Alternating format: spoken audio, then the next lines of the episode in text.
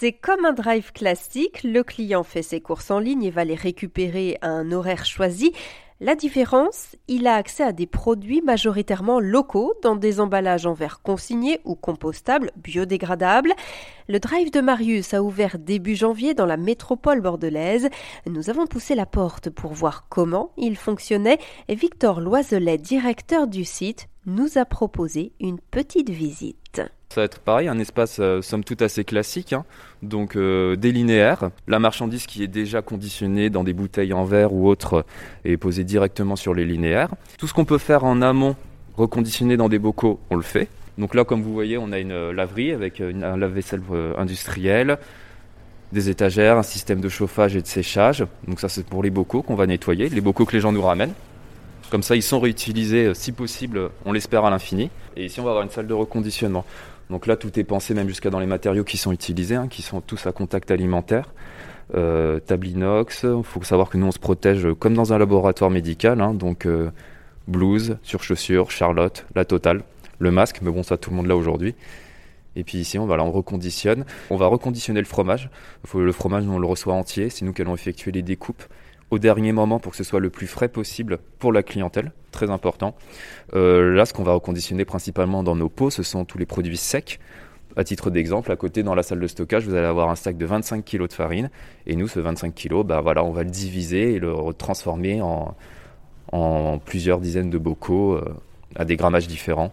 D'accord, donc ça c'est votre travail aussi. C'est aussi notre travail, voilà. Préparateur de commandes, reconditionnaire, il euh, y a de quoi faire. Hein. Alors j'ai quand même une vraie question sur la viande, euh, comment, oui. comment ça se passe ? Alors la viande, il faut savoir que c'est très compliqué hein, de revendre de la viande fraîche hein, par rapport aux normes sanitaires et c'est tout à fait normal. Donc nous pour l'instant on a opté pour euh, le principe du sous-vide qui permet quand même d'avoir euh, une D L C d'à peu près quinze jours, en tout cas sur de la viande de bœuf par exemple. C'est aussi une méthode qui est beaucoup utilisée par les petits fermiers pour pouvoir écouler leurs marchandises un peu plus loin qu'en vente directe. Et grâce à certaines entreprises, notamment bordelaises, on a découvert des sous-vides faits à partir de cellulose qui sont biodégradables et compostables. Et le but du jeu pour nous, justement, c'est de créer des connexions entre ces innovations et les producteurs. Donc euh, on respecte les process des producteurs et au fur et à mesure on va leur apporter ce matériel en leur demandant s'ils peuvent l'intégrer et faire par exemple leur viande avec ce sous-vide qui est biodégradable. Et grâce à ça on a bon espoir en tout cas sur du moyen terme de réussir à, à toujours trouver une solution éco-responsable euh, à tous ces produits. Ça ne peut pas être mis dans des bocaux cette viande fraîche ?